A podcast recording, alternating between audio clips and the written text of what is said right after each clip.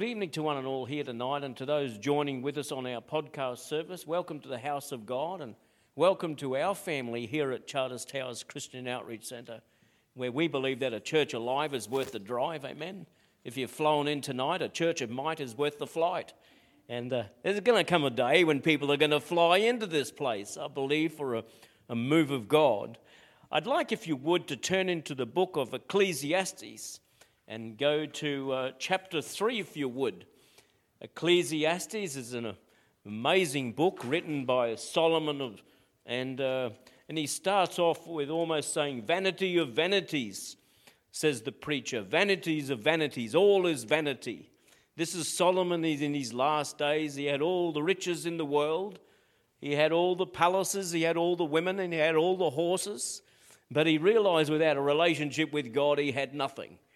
And uh, isn't that true? That's what Solomon, the, the man the, who was the wealthiest man who ever lived and ever lived since. And yet he said, without God, everything is in vain. But in Ecclesiastes chapter 3, verse 1, and it starts off a, a book called Tale of Two Cities, a very, very old classic, started off with some of these verses. And it said, To everything there is a, te- a season, a time for every purpose under heaven. And you'll know some of these verses. It says, There's a time to be born and a time to die. We know these ones, don't we? A time to plant and a time to pluck what is planted, a time to kill and a time to heal. I won't go through all of it, but it goes down into uh, chapter 3 and verse 7, and it says, There's a time to tear and a time to sow, a time to keep silence and a time to speak. Isn't that a good one for this age in which we live? There is a time to keep silence and there is a time to speak. And in verse 11, he says, uh, He has made everything, that being God, God has made everything beautiful in its time. Also, He has put eternity into the hearts, except that no one can find out the work that God does from the beginning to end. And so we see that God has placed eternity into the hearts of men. And so throughout all the nations of the earth, people speak of an afterlife. Half of our stories and shows on TV speak of the supernatural, meaning that birth within every single person is this supernatural desire to know something more. We know that person to be God. And so he has made everything beautiful in its time. The title of my message tonight is A Time to Keep Silence and a Time to Speak, and Esther, a book for our times. Who knows that the book of Esther is a book for our times today? In 1 Chronicles chapter 12 and verse 32, it says, The sons of Issachar, who had understanding of the times, to know is what Israel ought to do.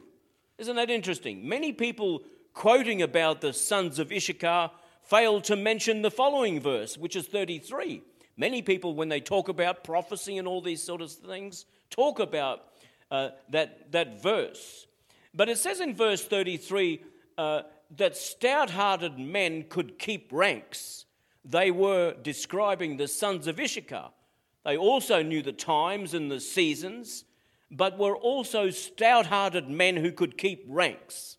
So, here in these two verses, these sons of Issachar is described as men who not only had understanding of the times, who knows that in this day and age we need understanding of the times? We need a, an, a heavenly wisdom, not just intellect. Intellect is one thing, but wisdom is from above. But were also stout hearted in other words, that they were bold, they were brave, they courageous, they were dauntless, fearless, gallant, they were great hearted, they were gutsy and heroic. They were intrepid, lion hearted, manful, stalwart, stout, undauntable, valiant, and valorous. These are all the words meaning stout hearted. So, having all these attributes, these men of Issachar, they were not just men with brawn, but they were men with brawn as well as brains. Amen? Isn't it good to have men who are not just brawn but have got brains as well? Or isn't it good for somebody to have brains to have brawn as well? That's a good package deal, isn't it? Got to marry that one, ladies. But having understanding of the times. And not only were these men possessors of brawn and brains, but they were men who could keep ranks. Isn't that an unusual attribute today? They knew their place and they kept to their place. It says that they knew their ranks or that they could keep ranks. Who knows to have all the brawn but won't be obedient to one instruction and you've got a loose cannon on your hands? What about somebody who has all the intellect in the world but won't keep rank? They're rogue people, amen? We call people like that uh, uh, despots when they become, become under rulership. So, but these sons of Issachar, they knew their place and they knew how to keep their place. They, the sons of Issachar, knew the times and the seasons. They were men of brawn and brains, but they were team players and they knew authority, knowing who they were ranked to.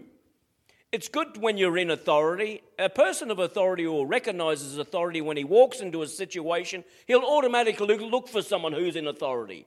He works with authority and knows how to work under authority. That's something that is fairly void in this day and age because we're all such independent spirits. We don't want to beckon or to bow down to any authority because of mistrust with institutions and everything else.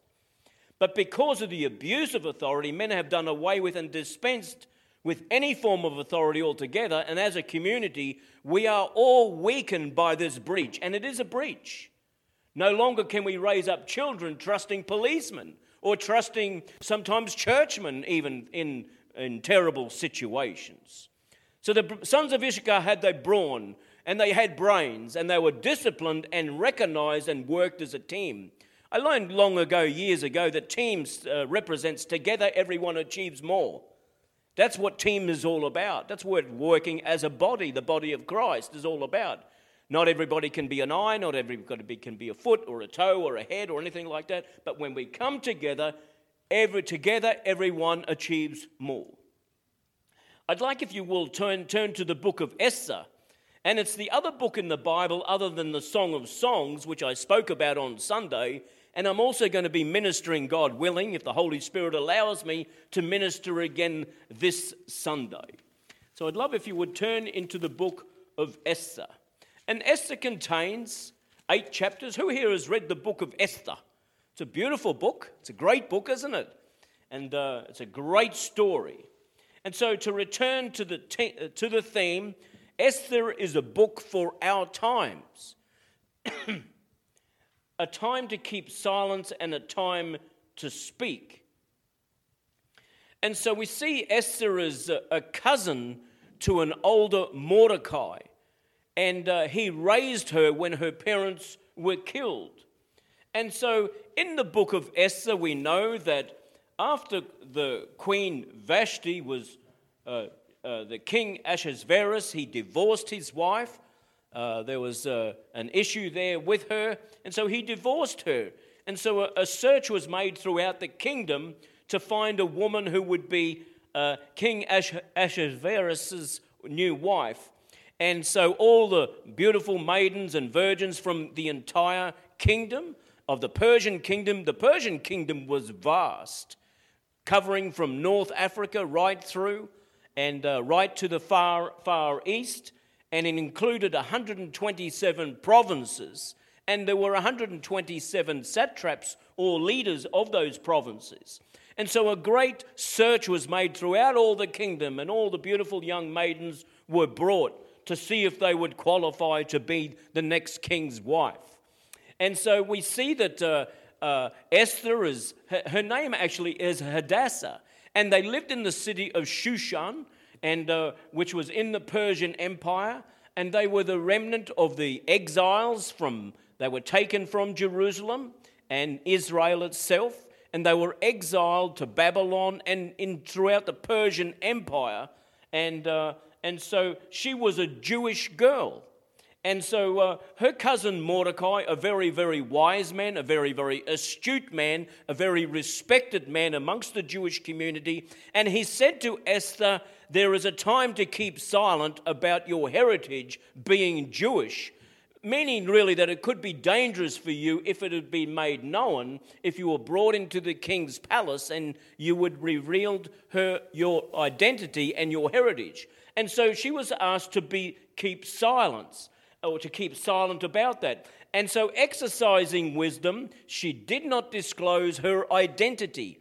And so, I'm talking about tonight there is a time to keep silent and there is a time to speak. Because we're living in the days where it will require a great deal of wisdom to survive in these coming years, and there will be good times to speak and there will be good times to zip it. Amen? Who knows it's a good time sometimes to zip it? When you choose your battles, choose your fights, you just zip it, don't you? you with everything within you, you want to blurt out stuff that is, ber- that is within you, sometimes in anger or something like that. But wisdom says, wisdom says to keep your mouth shut. And at the other times, there is a time to speak. And the Bible says it's actually sinful if you do not speak. It, it talks about that. And it talks about speaking up for those who are widows and orphans, those who, when you're in a, strength, a position of strength, to speak up on behalf of those who have no strength. And the Bible says that it's good for us to do that. In fact, it's the right thing. But um, to, there is a time to keep silence. And so in Esther 2.10, we read that Esther had not revealed her people or family, for Mordecai had charged her not to reveal it. And so she was a woman who was wise and she took advice and she kept rank.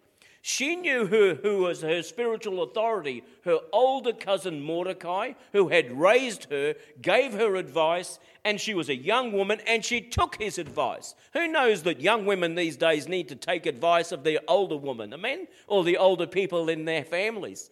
Oh, it's a good lesson for us all, isn't it? We don't like to, t- we're a generation who doesn't like to take advice from anybody. We're so independent, well, we're so strong willed and we're proud of it, but really we're rebellious in every way, in every biblical way you could think of. In, in, uh, in Esther 2.20, let's go to there right now.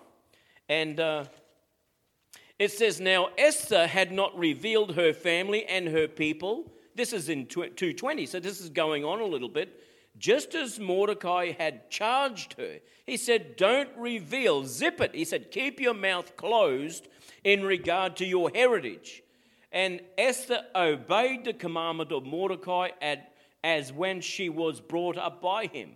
And so, isn't that good that she, uh, uh, she was obedient to what Mordecai had asked of her? In James 1:19, I'm just going to pop through a couple of scriptures here uh, to talk about when it's good times in life to keep our mouths closed. And so, in the book of James in the New Testament, that's the Lord's brother speaking. He said, So then, my brethren, let every man be swift to hear, slow to speak. That's slow to speak. Amen? We need to be slow to speak, slow to wrath, for the wrath of man does not produce the righteousness of God. In other words, giving yourself time to process everything that is coming your way. It's great to count to 10 before you open your mouth, if you open your mouth at all. 1 Peter 3:10, let's go to that one. I'll move through these fairly quickly. And we see that uh, in verse 9, not returning evil for evil or reviling for reviling when it's really coming at your way in the workplace but on the contrary, blessing, knowing that you were called to this, that you may inherit a blessing. For he would love life and see good days. Let him refrain his tongue from evil and his lips from speaking deceit. If I have a tendency to speak immediately when confronted by a situation, it's called knee jerk reactions, and they're rarely ever any good. Rarely are they ever any good, even in the home front knee jerk reactions do not work for me. Amen? I make that mistake from time to time. Isn't that right, Jules? So Proverbs 10:9. There's a good, and uh, I was talking to a young man today, and I said, this, "The book of Proverbs is for you." It talks about the way of folly, and it talks about the way of wisdom, and uh, they are contrary to one another. But the book of Proverbs 31 chapters, so there's a chapter for a day. Every day of the month, there's a chapter of Proverbs for us. If you want to sow wisdom into your life, sow the book of Proverbs. And so here we have in Proverbs 10 and verse 9 He who walks with integrity walks securely, but he who perverts his way will become known. And uh, I don't he who winks with his eye causes trouble, but a prating fool will fall. And so, somebody who's racing off at the mouth, he's end, just watch this space. That's what we say, don't we? Somebody's raving on, he's continuously, it's a lifestyle, you just say, watch this space. Because we reap what we sow. That's true, isn't it? If you sow peace, you will, of the, you will reap peace. And so, uh, Proverbs 10 19, whizzing through a couple more here. In the multitude of words, sin is not lacking, but he who restrains his lips is wise. And so we see Esther restraining her lips, and it was wise counsel for her. It was wise at this time of her life just to remain silent. Was it, was it deceptive or anything like that? No, it wasn't. It was just wise for her to do so. Proverbs 11:12 is another one here and uh, I'll come to it. He who is devoid of wisdom despises his neighbor, but a man of understanding holds his peace. That's a good one, isn't it? A man of understanding holds his peace. He lets his words be few. And uh, it came to remembrance it's best to be thought of a fool than to open your mouth and remove all doubt. That's true, isn't it? It's best, best to be thought of a fool than to open your mouth and remove all doubt. And so sometimes just remaining silent is the best course of action. Don't argue with a fool because from a distance people can't tell the difference. I learned that one years ago, and uh, sometimes it's just not worth the effort to argue with people who are void of any form of wisdom. Just walk away. Walk away is the best course of action. And so, the other part of uh, Esther's life that I really love, I'll come back to the book of Esther now again. In fact, that she, uh, she obtained favor wherever she went. And you can see that uh, uh, favor is given to your life. It's a bit like gifts or the anointing of God. God gives you gifts and uh, the anointing over your life on certain gifts, but they are generally not for you, but they are for you to operate for the benefit of others. And favor is like that. When you find favor on your life to come here to do this, to do this, to do that, maybe you have favor on you to obtain wealth. And, but generally, it is not for you, but it is for the benefit of the body of Christ and so extended to you to establish God's kingdom. God was doing something in Esther's life for the benefit of all the Jewish people. We know the story how she redeemed the Jewish people from the whole of the 127 provinces, the vast territory of the Persian Empire. It was vast, vast. A quarter of the world's population probably lived and died under the rule of that king. His vast influence. And so in Esther 2 9, we see now the young woman pleased him. That's Hegai, the custodian of the women. And so she sought his favor and gained his favor. She found favor with the people directly there. And so don't ever despise the day of small beginnings. Wherever you find your life, seek the favor uh, of wherever you are at that point in time. In Esther 2:15, I'll go to there now and read that. Now, when the turn came for Esther, the daughter of Abihail, the uncle of Mordecai, who had taken her as his daughter to go into the king, she requested nothing but what Hegai, the king's eunuch, the custodian of the woman, advised. And so she was a woman, she was a wise woman. She was willing to take advice and she was willing to gain the favor directly. Some people couldn't give two hoots about the people they're with and make no effort to get on with people and gain their favor. They just don't even consider it worthwhile even having. But for us Christians and as believers in the workplace, in this community, it's good for us to have favor with the politicians. It's good to have, have favor with the council. It's good to have favor in the business community. And as a church and community church, we want to be a blessing to this community. And in doing so, wisdom builds the house, we gain favor with the community in which we live. I remember there was a, a scripture that says, seek the, peace, seek the peace of the city where I have caused you to live, for in its peace you will have peace. And that was the advice given to the children of Israel when they were in exile in Babylon. They were there for no less than 70 years, and a lot never ever returned home. Only about a third did. But the advice to the children of Israel when they were going into exile was seek the peace of the city where I have caused you to be, for in its peace you will have peace. In other words, seeking the favor of wherever you live, for in it you will have a peaceful life. And so we see in, in verse 15, and, uh, and Esther obtained favor in the sight of all who saw her. So now she had favor with Hegai, the guy who looked after all the women, and now she has favor with all those uh, who saw her. And the king loved Esther more than all the other woman, women, and she obtained a grace and a favor in his sight. You see that? She progressively sought favor and influence wherever she was. And so that's what we should do as well. It's a great advice. Great advice. And so, uh, so that's uh, 217. So she had favor with Hegai, she had favor, favor with everybody whom she met, and she had favor with the king. And so, in regard to that first scripture, who are you ranked to today? To recognize authority, uh, who are you ranked to? In the military, they go, Who are you ranked to? If you, I don't know much about the military, but I know that a private basically is ranked to everybody else. There's people above him everywhere.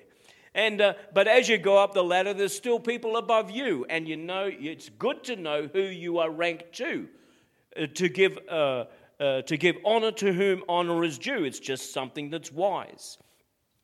In this book of Esther, we see that Haman, uh, who was an ancient, who came from a hereditary line that was opposed to the children of Israel, uh, the Agagite, uh, Haman the Agagite, and he was, a, he was a descendant of King Amalek, who, and Amalek himself was the grandson of Esau, who despised his birthright, had no regard for God.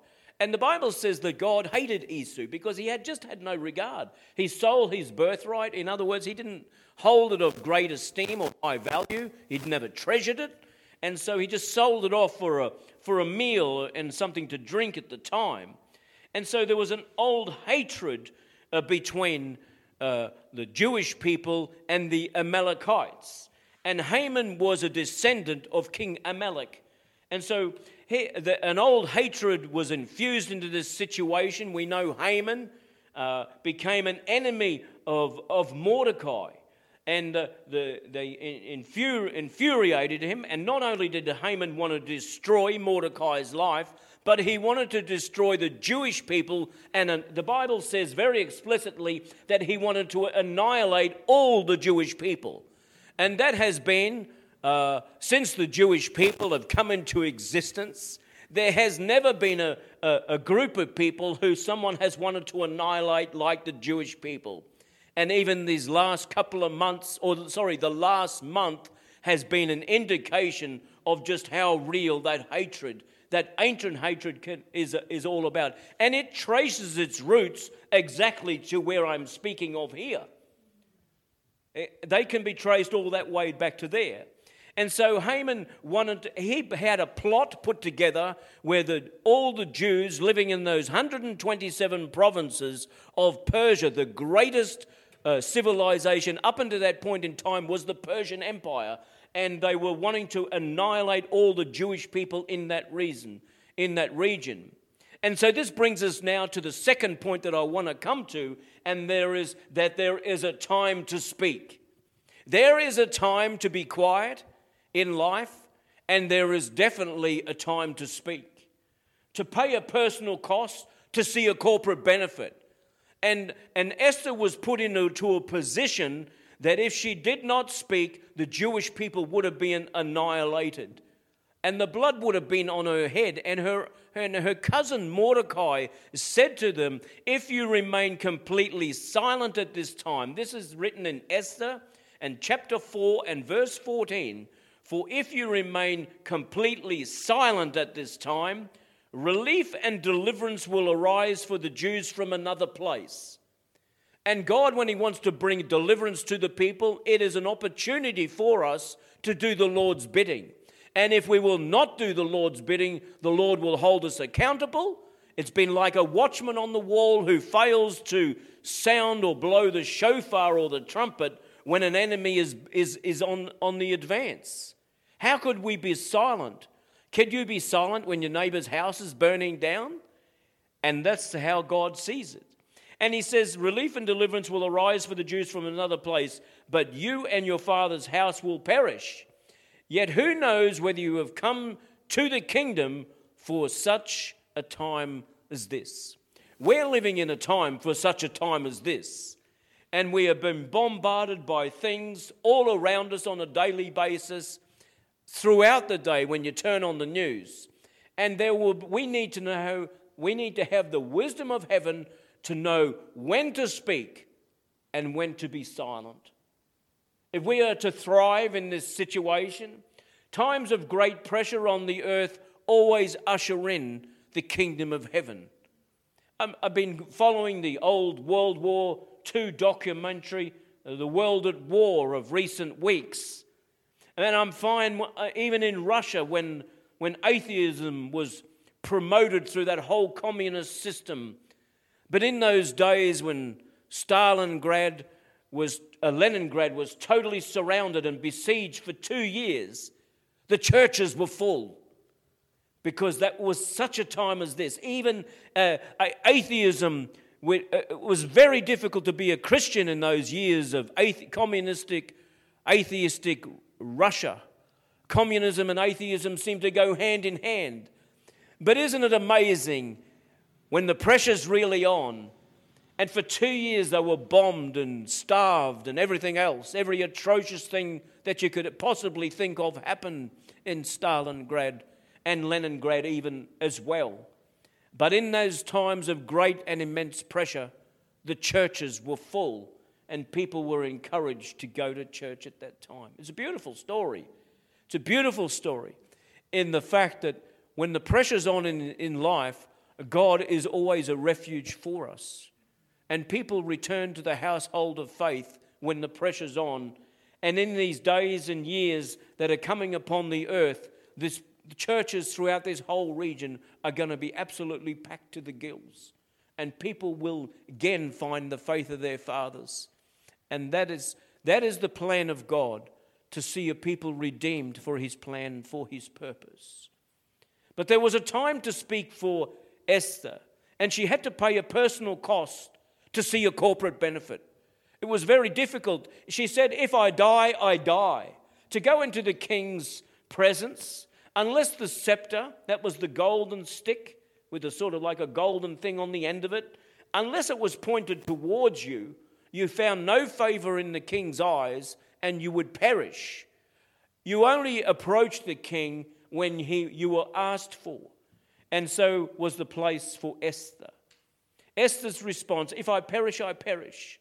But Esther was stout hearted. She was, wasn't she? And so those same attributes. Esther speaks with wisdom in Esther 5 4. In Esther 5 8, she draws on the king's favor. And she said, if, it, if I have found favor in the king's sight, and she petitions the king and Haman to a banquet, so she can tell them of the plight that she, in fact, herself was Jewish and that her people were, uh, uh, were uh, uh, they were designed, the edict went out that all the Jewish people should perish. But she stood in the gap knowing that her, own, uh, that her own life was on the line. Knowing wisdom, this sort of wisdom, knowing when to speak and knowing when to refrain from speaking, we're all going to have to know in these coming years ahead. To pick your battles, and uh, rest in God. God brings forth his heroes and heroines at the appointed time. Nothing surprises God. There is nothing new under the sun, says the book of Ecclesiastes. Nothing. There is nothing new. God prepares, God delivers, and God saves. That's what he does. And Joseph sold as a slave into Egypt so he would set free an empire from, from starvation. There was an appointed time, and God raised up a Joseph for that time to deliver bread in the starving kingdom of Egypt, which at that time was vast. Moses was drawn out of the Nile that he might draw out the people of Israel from the land of Egypt and deliver three, three and a half million people from slavery. Moses drawn out of a river delivering and drawing out three, three and a half million people out of slavery.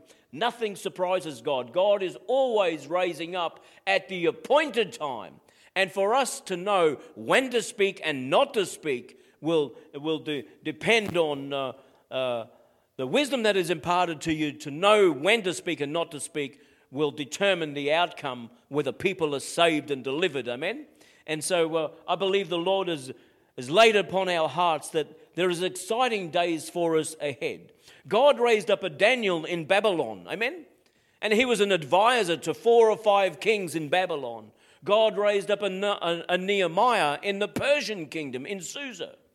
Esther was raised up in a strategic time and place, and she knew when to be silent and she knew when to speak. And wisdom prevailed in this situation. And it says the, the, the feast or the uh, celebration of Purim, which they still celebrate in Israel to this very, very day. They still celebrate Purim, which is the casting of the lot, and which and it's over a two day period in some areas. And literally, the whole of the Jewish race at that time was saved from annihilation because of a strategic woman called Esther who knew when to speak and when not to speak. She was able to take advice from those in authority over her. She knew who she was ranked to. There is a spiritual authority. It's not very much respected these days, but there is a spiritual authority. And, uh, but anyway, let's stand to our feet today. And I asked Jules just to come to the keys just for a little bit. You think? It's a beautiful message, the message of Esther.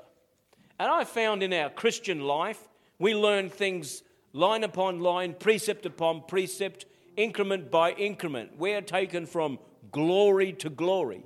And God gives us morsels just like this tonight so that we can grow in God. We don't grow in God overnight, we grow incrementally, and He knows exactly what we can handle at this time. I believe the Lord imparted this word to me, and for a reason. And uh, I feel, again, uh, we know that the existence of the Jewish people, there have been there are millions across the earth this very night who are calling for their annihilation and an extermination. And it's not even hidden anymore. At least in Nazi Germany, they made some effort to conceal what they wanted to do. But we see even open in our own streets here in Australia, people filled with a, an ancient hatred for these people. And so we're going to pray for Israel and we're going to pray specifically for the Jewish people here in Australia tonight. Amen. Would you join me with that prayer? I pray that you have an affection. The Bible says, I will bless those who bless you and curse those who curse you. And in you all the families of the earth will be blessed. And so there comes a blessing upon you individually, and there comes a blessing upon this church as we gather together and bring the apple of God's eye, the Jewish people, before God's throne of grace. And we pray for you. The hedge of protection would be around them, Lord God, tonight in Jesus' name. We bring the Jewish people. Let's pray passionately right now. We bring this Jewish people before your throne of grace. Father, we pray, command your ministering angels, Lord God, concerning them. Haman uh, constructed gallows the man who wanted to annihilate the Jewish people. But on those same gallows, he and his ten sons were hung. It's amazing, isn't it? He says, You don't touch the apple of God's eye without a retribution. The Lord says, I will bless those who bless you and curse those who curse you. And so, Father, we pray for the blessing of God to be upon the Jewish people in this land who have come to this place as a place of refuge as they come to this place of safe haven, a safe city as they had in their land of old. We pray for your hedge of protection. We pray for the favor of God and the favor of government to rest upon them, Lord God, this day. And we pray the divine hand of God will make a way for this people. Many will want to make Aliyah, which means to go back to their ancient homeland of Israel which God has deeded to them in the Word of God in Genesis chapter 15 and 17 and other places. That the God of Abraham, Isaac, and Jacob would be given to the Jewish people and to their descendants for all time. and that Jerusalem is the capital of God's city. And the United Nations cannot reverse what God has already declared to be so. And Father, we come into agreement with your word. And we pray, Lord God, this night, let the hand of the Lord, Father, be upon the Jewish people in this land. Make a way for them, Lord. If there's any way, Lord, that we can bless them, Father, reveal to us this day. We thank you for this day. We thank you, Father, for this word. In Jesus' name. In Jesus' name. Amen. You lead us in a, a last song now.